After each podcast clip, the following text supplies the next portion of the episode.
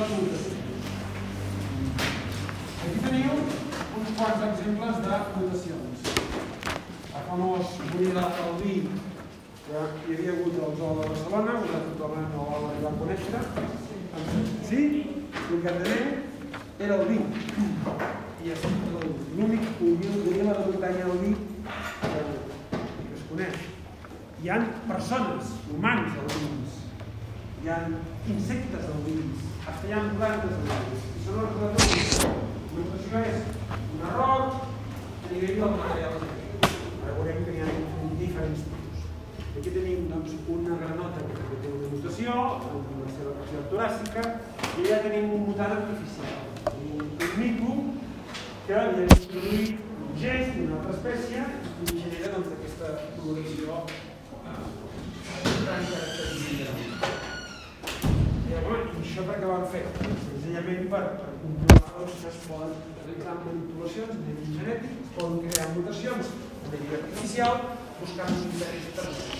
En el cas d'aquest pobre animal, costa d'imaginar-se quin pot ser aquest interès.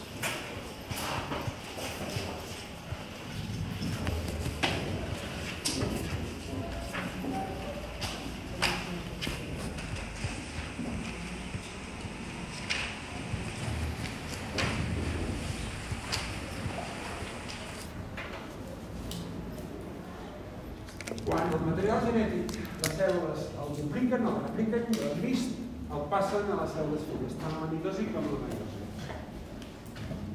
Si passen el material genètic, passen els gens. Els gens poden informació per proteïnes. Les proteïnes són les responsables del caràcter. Tinguem uns ulls d'un color, que tinguem els cabells llisos, eriçats.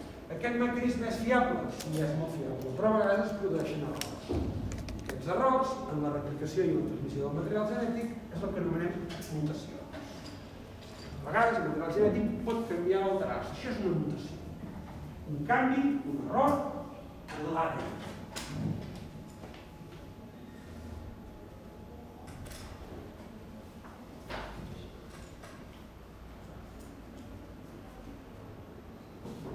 On passen? En el material genètic. És bo que hi hagi mutacions? Si, si no, no hi hauria evolució. Si no, estaríem aquí. Què hi hauria d'aquesta manera? Bacteris, que devien ser les primeres formes de vida que van aparèixer fa més de 3.500 milions d'anys. Sense aquests canvis en el material genètic no hi hagués hagut evolució. No hi estaria res. que veurem que aquestes mutacions també generen prejudicis als éssers vius que les pateixen. De fet, generen més prejudicis que beneficis. Algunes vegades ni, ni una cosa ni, ni l'altra.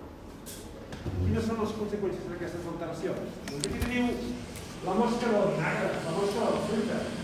Si casa vostra teniu un pot de vinagre obert, doncs els agrada molt i van. O si teniu un, una peça de fruita que no està en molt bon estat, també hi van, són aquelles mosques petites. La de la sòfila melanogaster. La de la dreta és normal, és salvatge, i la d'esquerra té una mutació, que li ha atrofiat les ales, té les ales atrofiades. Les mosques, les ales els hi surten del tòrax. Una mosca té un parell d'ales, aquesta les té atrofiades. Aquest és un mutant que s'ha creat al laboratori per estudiar com es transmet el material. Si la natura sorgeix una bèstia així, es mourà. Mora perquè no alimentar, perquè no pot apretar. I això passa. Però s'ha filat per anabàster, que ha una mutació, i en aquest cas és una mutació perjudicial. Tipus de mutacions. Com les podem classificar? En funció de les cèl·lules que les pateixen, en funció de quina quantitat de material genètic està alterada, en funció de l'efecte i en funció de qui causa aquests canvis, qui causa aquestes mutacions. Anirem un a un.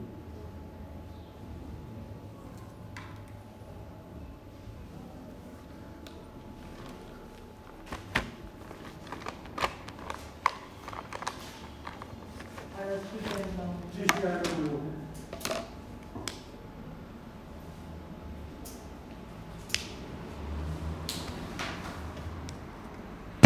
Afectar a les cèl·lules que es divideixen per mitosis, a les cèl·lules somàtiques, o pot afectar a les cèl·lules que es divideixen per meiosis i que originaran els gàmetes, és a dir, els òvuls dels protozoaris. Si afecta a les cèl·lules somàtiques, aquella mutació se les quedarà a l'individu que les pateix. No les transmetrà, no les transmetrà la cèl·lula patir una mutació en una cèl·lula de la pell perquè doncs, m'hi arriba un excés de llum i de radiació ultraviolada i això em causa una mutació. I m'afectarà en aquelles cèl·lules i les seves descendents. I potser m'apareixerà una berruga, potser m'apareixerà una pita. I potser aniré al dermatòleg i el dermatòleg me l'extirparà i me l'analitzarà i dirà és bo, no cap problema. O, alerta, aquesta mutació doncs, pot ser complicada. Potser has tingut un tumor si és un tumor, la cosa pot anar cap a pitjor. Els que us agrada el futbol, sabeu qui era el Michael Robinson? Un exjugador de futbol de l'Ossassuna que feia de comentarista en programes d'esport, de futbol? No. Va patir un melanoma, un càncer a la pell, una mutació en cèl·lules de la pell, i de la pell se li va estendre al cervell. Va morir fa dos o tres anys. Si afecta a les cèl·lules mare que originaran els gàmetes, és a dir, els òvuls dels espermatozoides, llavors aquests gàmetes tindran la mutació. I durant la reproducció sexual, la fecundació, el nou individu haurà heretat aquestes mutacions. Aquí teniu un gat que ha heretat unes mutacions en la forma de les seves antenes. Per tant, les mutacions que estan, que pateixen les cèl·lules mare dels gàmetes passaran a la descendència les mares masculines estan en els testicles, en el cas de, dels mamífers, o en els ovaris, en el cas de les femelles. Va? Per tant, heretables només s'hi afecten aquestes. Si afecten amb aquestes, doncs les patirà l'individu al llarg de la seva vida.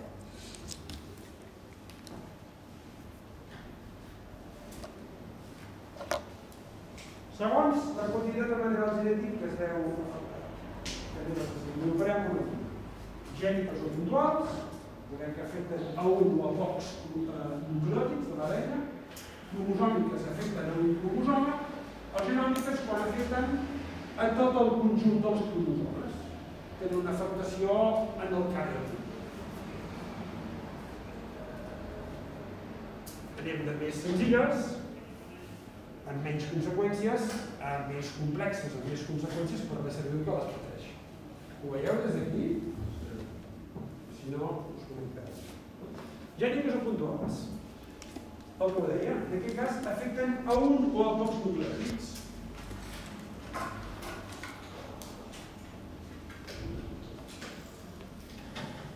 Ens parla de tres possibilitats. Primera, mutacions per substitució. Canvi d'un o més parells de nucleòtids. Em sembla que en el següent apareix, no, no apareix. Substitució, canvi d'una o més parells de nucleòtids. Imagineu que tenim la seqüència, l'invento, A, A, C, T, T, G. Va ser complementari,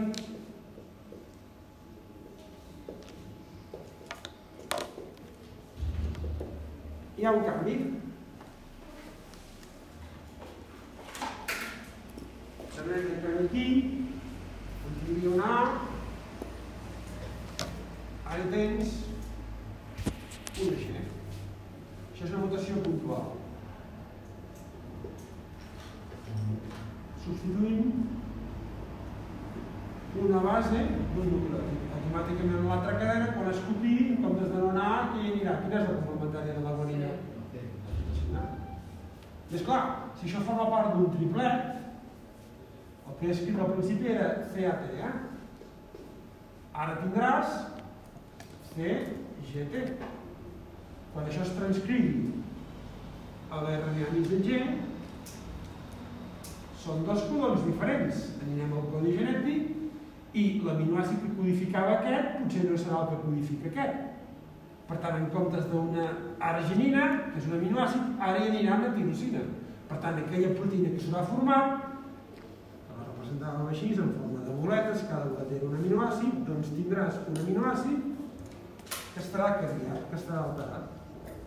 Potser aquella proteïna no podrà realitzar la funció que fins aleshores realitzava. Aquí veiem un exemple de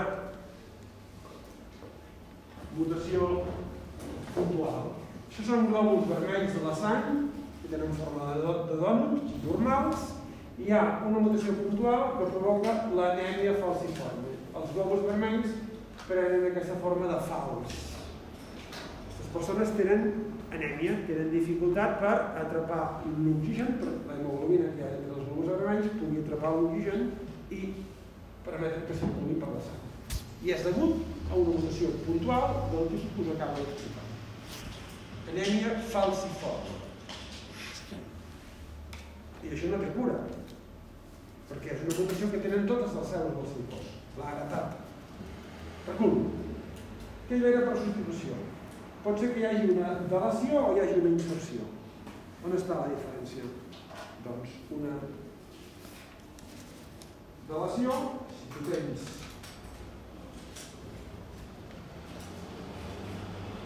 conseqüència que m'invento doncs una delació és altra cosa que una pèrdua Això és una delació. Si tu tens una pèrdua, com que es llegeix de 3 en 3, té lloc un corriment. Els colons canvien totalment. Hi ha hagut una pèrdua. Delació és una pèrdua. De què? d'un o varis parells de nucleòtids d'una cadena d'ADN.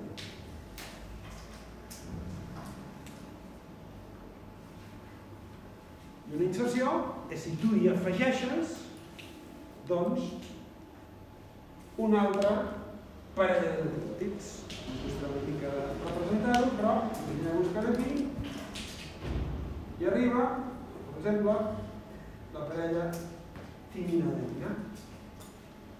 Val? Aleshores, la seqüència de retrans de cromos també es veurà alterada. Substitució, delació o pèrdua, ins, inserció o addició de nous nucleòtids. Té lloc un corriment en el missatge que tu tens escrit. Són mutacions puntuals, però poden donar resultats bastant negatius per la cèl·lula que les pateixi. Més greu, les cromosòmiques afecten a tot un cromosoma. Que tenim un cromosoma aquest cromosoma té diverses regions. Fixant-nos, per exemple, en aquesta regió. I en aquesta regió d'aquí, com que el material genètic està condensat, doncs hi ha desenes de gens. Els gens aquí els podem representar en forma de lletres. Cada lletra pot ser un gen eh? o un fragment de, de DNA que està aquí condensat. Possibilitats. Alterem la seqüència dels gens d'un cromosoma. Translocacions, inversions, duplicacions. Translocacions. Tenim un ordre, A, B, C, D, E, F, G, A, i, i apareix un fragment d'un altre cromosoma, X i Z, que s'insereix al mig de l'inicial. Això és una translocació. Inversió, canviem l'ordre. A, B, C, D, F, G, H, ja tenim en negreta el C, D, F, H, i es gira. F, E, D, C.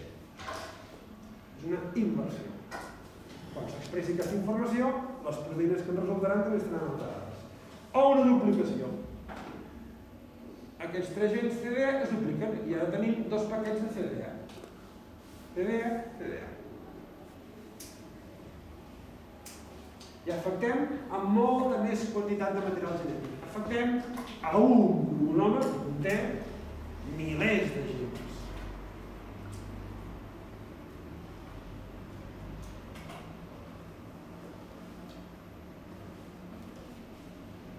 Les més bèsties són les que afecten a tot el genoma, a tot el conjunt de cromosomes. És la primera vegada que us poso l'exemple del síndrome de Down persones que pateixen aquesta alteració genètica i que els causa o els causa. Puc passar, Diago? Això és el que feia el síndrome de Down. Això és el que vindrà ara? No. Ah. Canvia l'ordre. De CD, la E passa a primera posició, la D es queda a segona posició i la P passa a última posició. Que està girat? Però és com la primera posició. No, aquí t'ha arribat l'X i Z que no hi era, que ha vingut d'un altre cromosoma. Aquí t'apareix un fragment que prové d'un altre cromosoma. I aquí no, aquí canvia l'ordre, la seqüència de gens d'un cromosoma. Les genòmiques, fixeu-vos, us he dit que el síndrome de és la trisomia del 21. La parella número 21 no és una parella, sinó que és un trigo. Les persones tenen el síndrome de Down. Què els passa? Tenen un cromosoma extra. De fet, és un fragment d'un cromosoma.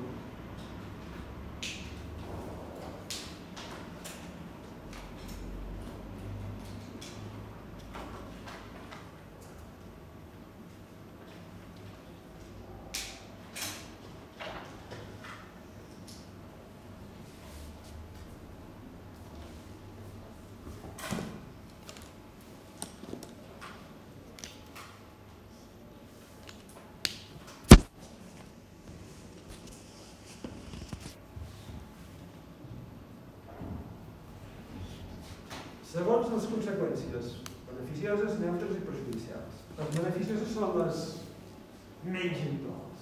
Les més habituals són les neutres, donen les perjudicials. Un canvi en el material genétic.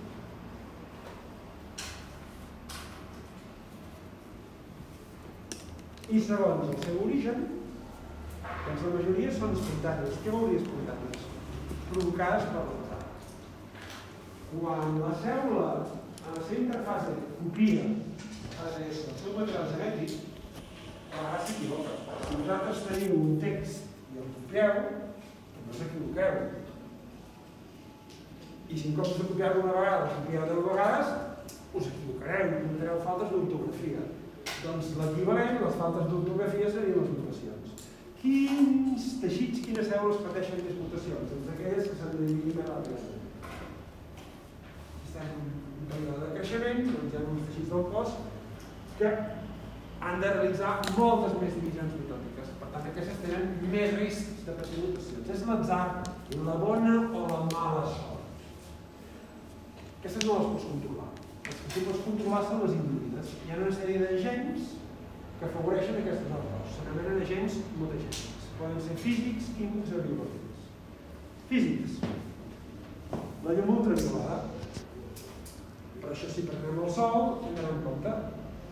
Un excés d'insolació, un excés de llum ultraviolada, s'ha demostrat que és mutagènica. La radioactivitat. Per què és perillosa la radioactivitat? Perquè també afavoreix les, les mutacions. Agents químics. Hi ha moltes substàncies químiques que són mutagèniques. Si busquem alguna que us pugui resultar a prop, el fum del tabac. El fum del tabac conté unes substàncies anomenades quitrans que són mutagènics. I on provocaran mutacions? Doncs les cèl·lules d'aquells òrgans pels quals circulin l'aparell respiratori. Biològics. Hi ha alguns virus que quan ens infecten afavoreixen que apareguin mutacions. Infeccions provocades per virus.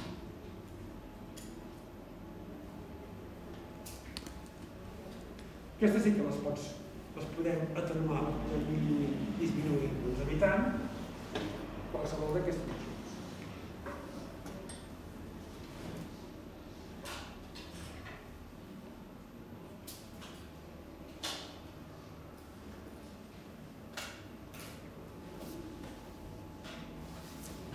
S'hereten totes les mutacions? Què respondríeu?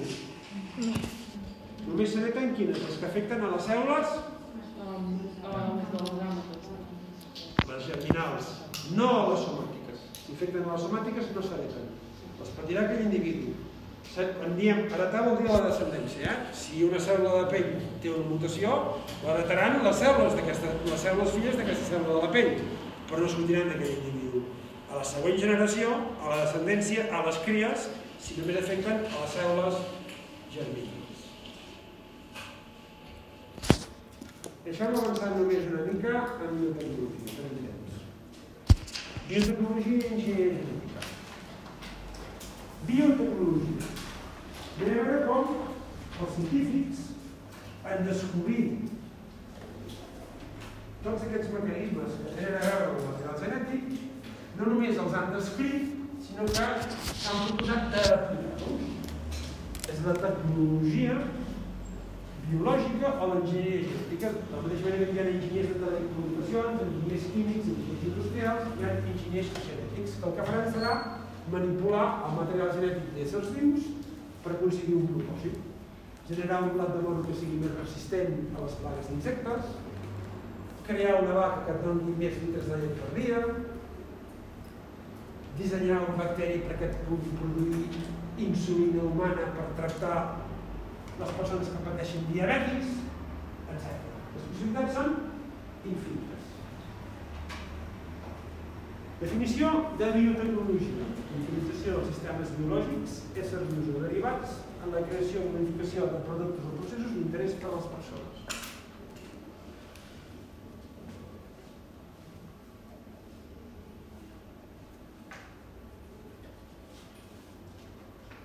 És la ciència nova? No.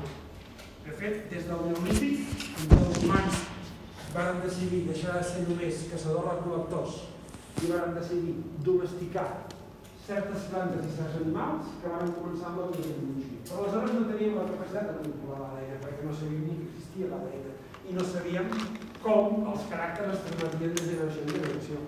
Però de domesticar plantes i animals ja és un exemple de biotecnologia plantes com el blat que produïssin més uns grans de major tamany, unes tomaqueres que donessin unes tomaques de major tamany, unes ovelles que et produeixin més llana, unes vaques que et produeixin més llet, uns llops que no només fossin depredadors, sinó que els poguessis usar com a animal de companyia o com a animal de defensa o de protecció d'altres animals.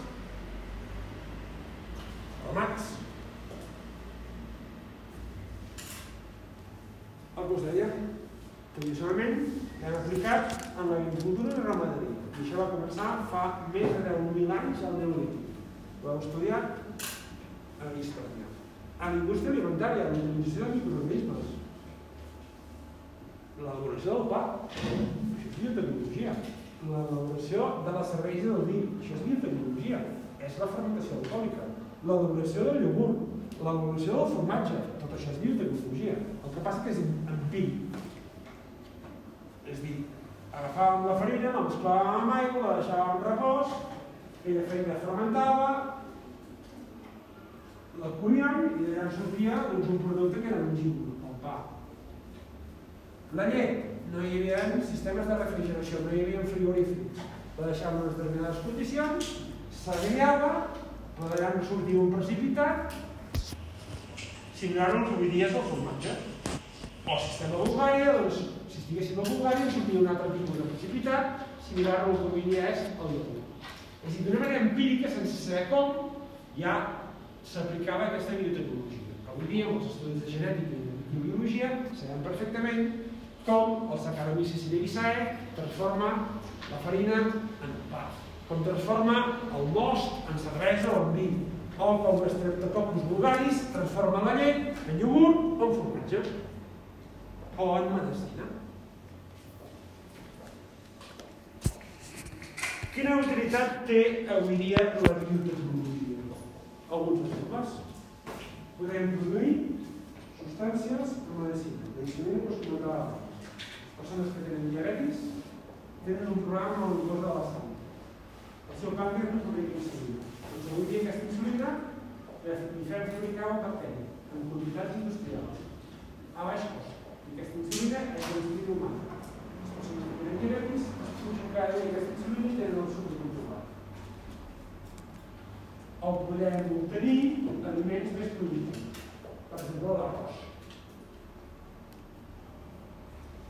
O si tenim una marea negra, això que veieu aquí és una marea negra, és un procediment d'invertoria en el mar, aquesta marea negra conté substàncies molt tòxiques, per exemple metalls pesants, podem alliberar bacteris o algues que metabolitzin aquests metalls pesants d'una manera ràpida sense esperar 20, 30, 40 anys que la mentora faci la seva, doncs en poc temps, en mesos, diluir, eliminar tot aquest fang escarós resultat del petroli que s'ha passat.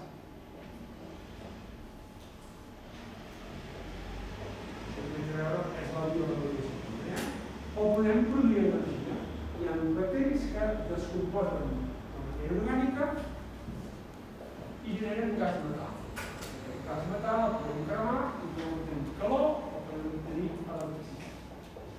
O podem obtenir biotanol, que el combustible, i substituir gasolines i aquestes, el biotanol. On no ve aquest biotanol? La majoria s'obté biotanol del blat de moro, de la soja, de plantes que es cultiven, però no per alimentació humana o alimentació dels animals, sinó per produir bioetanol. Llavors tenim un problema. Si aquest blat de moro deixa la cadena alimentària i se'n va a la cadena de combustibles, llavors els preus pugen. Això és una història. Tiro? Segueixo?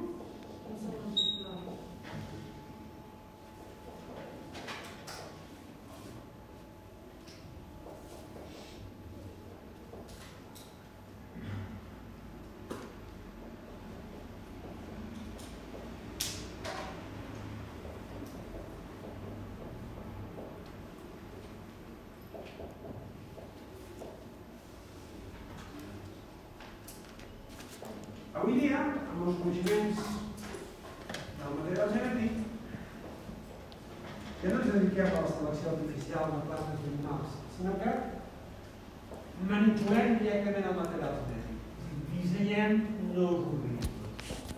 El conjunt de tècniques que ens permet modificar l'ADN d'un viu rep el nom d'enginyeria genètica. I aquest ADN que fabriquem artificial, combinant fragments que de diferents éssers vius, s'anomena DNA recombinant. Per exemple, a l'ADN d'un bacteri li podem posar un gen humà. A l'ADN d'una planta li podem posar un gen d'un bacteri. El que no s'ha fet, almenys fins ara, i espero que això no passi, és que a un humà li posem un gen d'una planta o un gen d'un bacteri. Això no. Èticament no, no és adequat. Però sí, manipular de manera artificial altres organismes en benefici nostre, sí. El resultat és un ADN anomenat recombinant, enfocat a la recombinació. Mesclar material genètic. En aquest cas és material genètic que té orígens diferents. Com a la natura, un gen d'una planta podria passar a un bacteri, o un gen d'un bacteri podria passar a un animal. Impossible. Al laboratori sí. Però ens calen unes eines per manipular aquest material genètic, cortar i pegar i crear aquest ADN recombinant. És un cagau.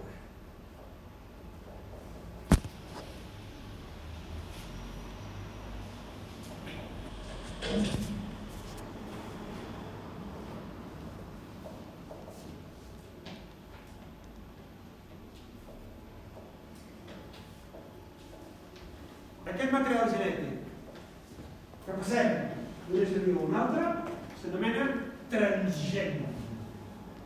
I l'organisme que en resulta és un organisme transgènic. Els organismes transgènics són organismes que han incorporat artificialment material genètic gens d'altres espècies. Transgènics.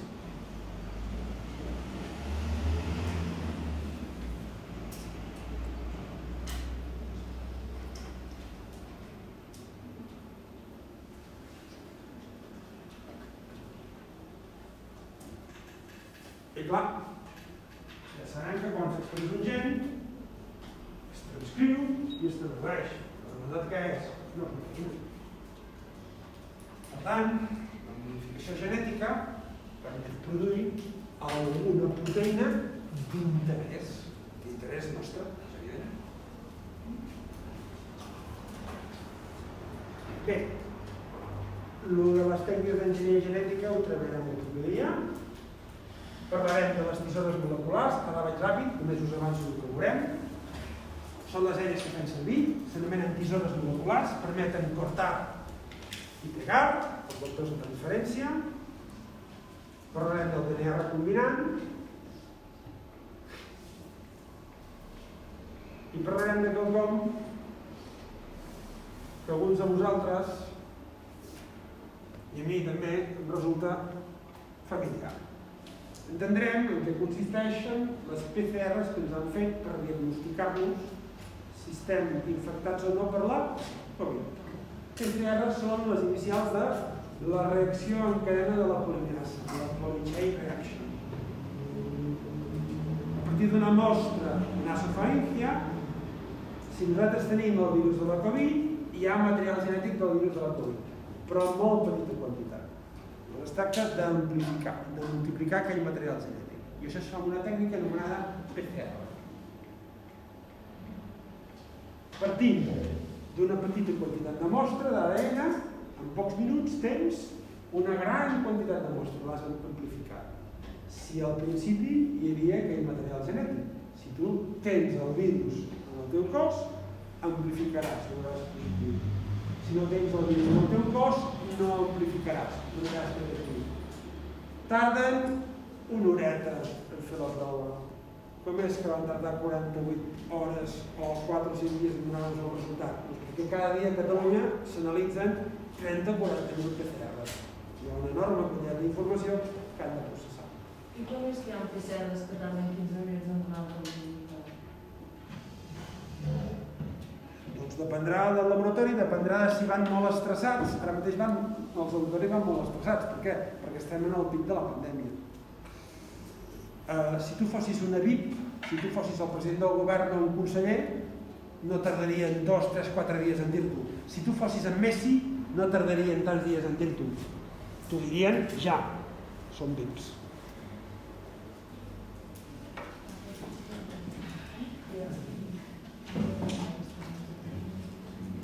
Parlem de la pràctica de dimarts.